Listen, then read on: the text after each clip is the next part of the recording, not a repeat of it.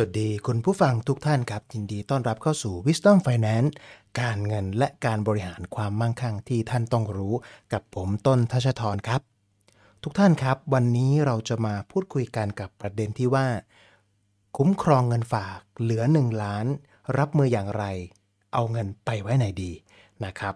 ก่อนอื่นฝากทุกท่านกดติดตามกดไลค์กดแชร์นะครับช anel ของเราเพื่อจะไม่พลาดข้อมูลดีๆ จากเรานะครับ โดยเราก็จะมีทั้ง Apple Podcast นะครับ มี Facebook Page มี YouTube นะครับ ก็ใช้ชื่อเดียวกันทั้งหมดเลยนะครับ ก็คือ Wisdom Finance นะครับ เอาละครับทุกท่านครับ หัวข้อวันนี้เนี่ยผมเชื่อว่าหลายท่านก็กังวลนะครับ โดยเฉพาะท่านที่ไม่ได้ตามกฎหมายพระราชบัญญัติคุ้มครองเงินฝากนี้มาก่อนนะครับว่า การปรับลดวงเงินคุ้มครองเงินฝากนี้เนี่ยเป็นสัญญาณอะไรบางอย่างหรือเปล่า โดยเฉพาะอย่างยิ่งในสภาวะเศรษฐกิจแบบนี้นะครับ แล้วเงินฝากส่วนที่มันเกิน 1 ล้านบาทเป็นต้นไปเนี่ยจะไม่ได้รับความคุ้มครองเลยหรือเปล่า วันนี้เราจะมาพูดคุยกันนะครับผม ซึ่งก่อนอื่นนะครับผมขออนุญาตเท้าความกลับไปเมื่อปี 2540 ก่อนนะครับก็คือได้เกิดเหตุการณ์วิกฤตเศรษฐกิจต้มยำกุ้งขึ้นทำให้สถาบันการเงินในไทยนะฮะ ปิดกิจการลงนะครับกว่า 50 แห่ง แล้วก็ได้ลามไปทั่วเอเชียครับทำให้นักลงทุนขาดความเชื่อมั่น แล้วก็ถอนเงินออกจากทวีปเอเชียไปจำนวนมากเลย ซึ่งหลังจากเหตุการณ์นี้เองครับ ก็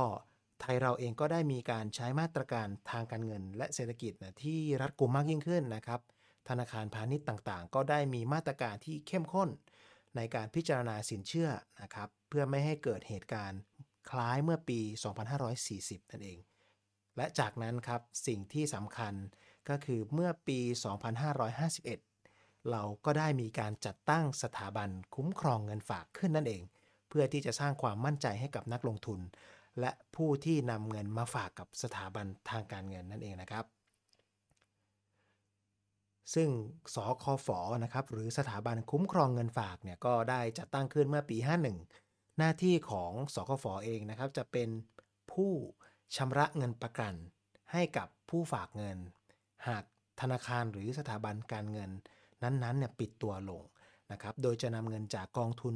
ประกันเงินฝากที่ทางสคฟเนี่ยได้เก็บจากสถาบันการเงินต่างๆ ไว้แล้วนะฮะ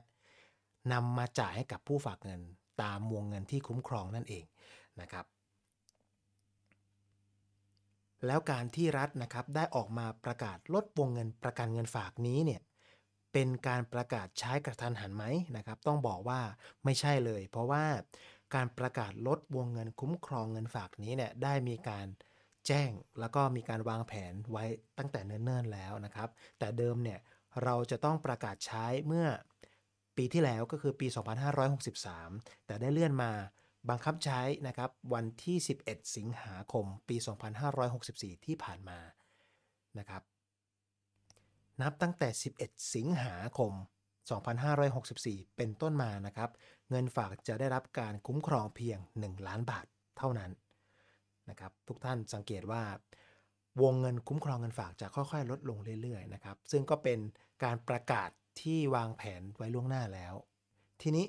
หากธนาคารปิดกิจการลงนะครับ จะเกิดอะไรขึ้น แน่นอนครับว่า ท่านที่ฝากเงินไว้จะได้รับการประกันที่ 1 ล้านบาท จะได้รับเงินคืนภายใน 30 วันนะครับ ส่วนเกิน 1 ล้านบาทเนี่ยก็ต้องไปเข้าสู่กระบวนการทางกฎหมายต่อไปนะครับและถ้าเรามาพิจารณาครับว่า ธนาคารมีโอกาสที่จะปิดกิจการใหมนะครับ ก็ ต้องพิจารณาในส่วนของเงินกองทุนสำรองที่ธนาคารได้เตรียมไว้ แล้วก็ฐานะทางการเงินของธนาคารแต่ละแห่งที่เราไปฝากเงินไว้นะครับ ถ้าพูดถึงเงินกองทุนสำรองเนี่ยต้องบอกเลยว่าจากบทเรียนเมื่อปี 2540 นะครับ ปัจจุบันเองสถาบันการเงินเนี่ยได้มีการเพิ่มเงินทุนสำรองเข้าไปอีกมากเลย ถ้าเทียบกับปี 40 เนี่ยต้องบอกเลยว่าเพิ่มขึ้นมาเกือบเท่าตัวนะครับ จากข้อมูลธนาคารแห่งประเทศไทยนะครับ ก็ได้ให้ข้อมูลไว้ว่า ณเดือนพฤษภาคมปี 2564 เนี่ยเงินกองทุนสำรองต่อสินทรัพย์เสี่ยง ซึ่งเกณฑ์มาตรฐานที่ใช้กันเนี่ยก็คือ 11-12%นะครับของไทยเราเนี่ยสำรองไว้ถึง 20%ในส่วนของสหรัฐอเมริกาเนี่ยสำรองไว้ที่ 16.43%แล้วก็สหราชอาณาจักรเนี่ยสำรองไว้ที่ 21.3%นะครับหากเราพิจารณาที่เงินสำรองตรงนี้เองเนี่ย ก็ถือได้ว่าไทยเราเนี่ยก็ได้สำรองเงินไว้ค่อนข้างเยอะเลยทีเดียว แล้วการลดวงเงินคุ้มครองครั้งนี้เนี่ยกระทบใครบ้าง ต้องบอกเลยว่ากระทบคนส่วนน้อยครับ จากตัวเลขบัญชีเงินฝากที่มีทั้งหมดในปัจจุบันกว่า 100 ล้านบัญชีนะครับจำนวนบัญชีที่เงินเกิน 1 ล้านนะมีเพียง 1-2%เท่านั้นเอง เพราะฉะนั้นอีก 98%ที่ไม่ถึง 1 ล้านเนี่ยจะได้รับการคุ้มครองนะครับ แล้วในส่วนของบัญชีที่มีเงินเกิน 1 ล้านล่ะนะครับ เราจะต้องมีการวางแผนบริหารจัดการอย่างไรนะครับ ก็ต้องบอกเลยว่าสมมติว่าถ้าท่านเนี่ยมีเงิน 10 ล้านบาท หากต้องการได้รับการคุ้มครองทั้ง 10 ล้านบาทเนี่ยก็จำเป็นที่จะต้องกระจายฮะหสถาบันการเงิน 1 ล้านบาท เพราะฉะนั้นหากเรามี 10 ล้าน เราก็อาจจะมีความจำเป็นกระจายไปที่ 10 สถาบันการเงินนะครับ สำหรับคนที่มีเงินมากกว่านั้นเนี่ยอาจจะไม่สะดวกเท่าเท่าไหร่นะครับที่จะกระจายไปหลาย ๆ สถาบันการเงินนะครับอาจจะต้องมีการวางแผนในเรื่องของกระจายการลงทุนไปยังสินทรัพย์อื่น ๆ ไม่ว่าจะเป็นทองคำที่ดินตราสารหนี้ตราสารทุนนะครับหรือแม้กระทั่งสินค้าประเภทประกัน ก็สามารถที่จะวางแผนในเรื่องของการกระจายได้นะครับ ซึ่งก็ขึ้นกับความเหมาะสมและความจำเป็นในแต่ละท่านไปนะครับ ในส่วนของสถาบันการเงินที่ได้รับการคุ้มครองนะครับตามพรบนี้นะฮะก็จะมีธนาคารพาณิชย์ที่จดทะเบียนในประเทศไทย 19 แห่งนะครับ สาขาของธนาคารพาณิชย์ต่างประเทศ 11 แห่งนะครับ บริษัทเงินทุน 2 แห่ง แล้วก็บริษัทเครดิตฟองซีเอ3แห่งนะครับ ที่สำคัญก็คือเงินฝากที่จะได้รับการคุ้มครอง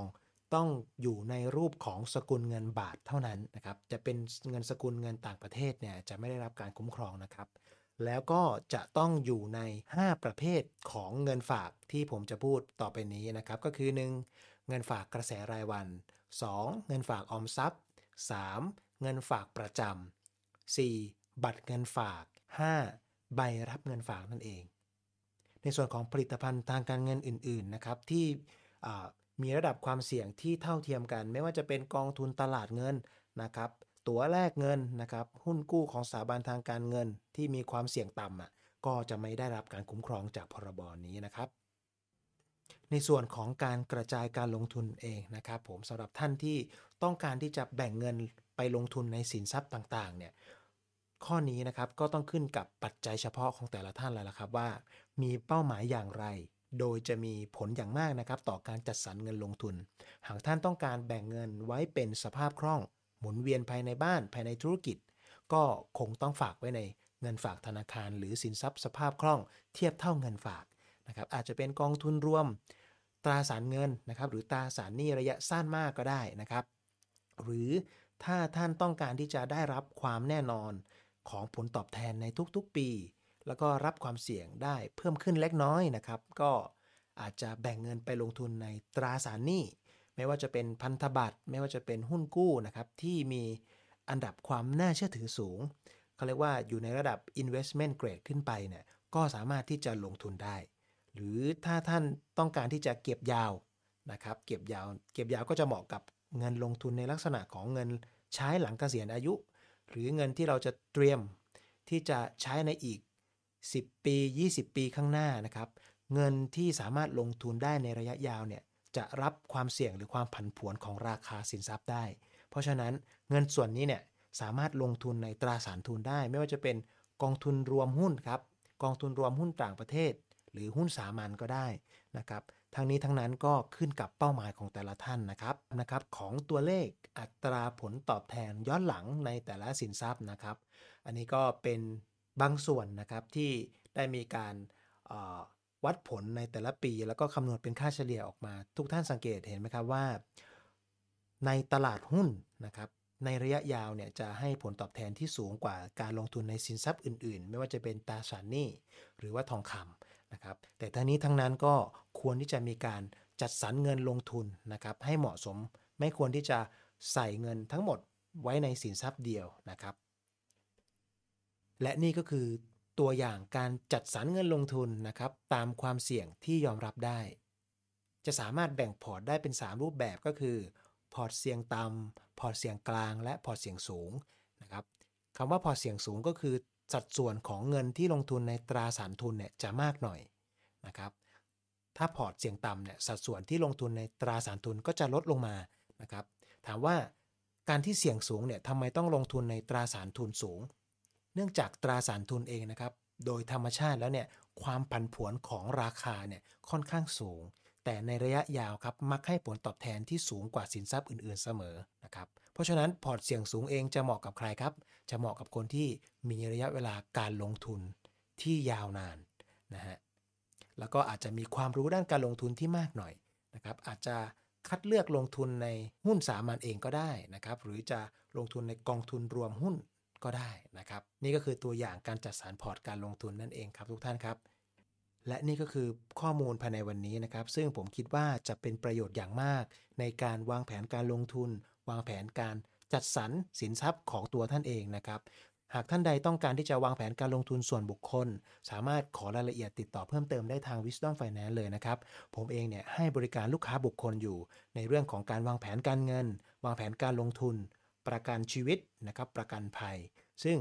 เป็นแผนการเงินที่ลูกค้าเนี่ยจะได้เห็นภาพมากยิ่งขึ้นนะครับว่าหากเกิดการเปลี่ยนแปลงในปัจจัยต่างๆเนี่ยจะบริหารจัดการยังไง ซึ่งก็ดูแลกันอย่างใกล้ชิดเลยนะครับ ขอให้ทุกท่านนะครับ ประสบความสำเร็จทางด้านการลงทุนและเงินลงทุนเติบโตมั่งคั่ง มั่นคงทุกๆทท่านนะครับสำหรับวันนี้ครับผมต้นทัชทร Wisdom Finance ขอลากันไปก่อน เดี๋ยวพบกันใหม่ EP หน้าสำหรับวันนี้ สวัสดีครับ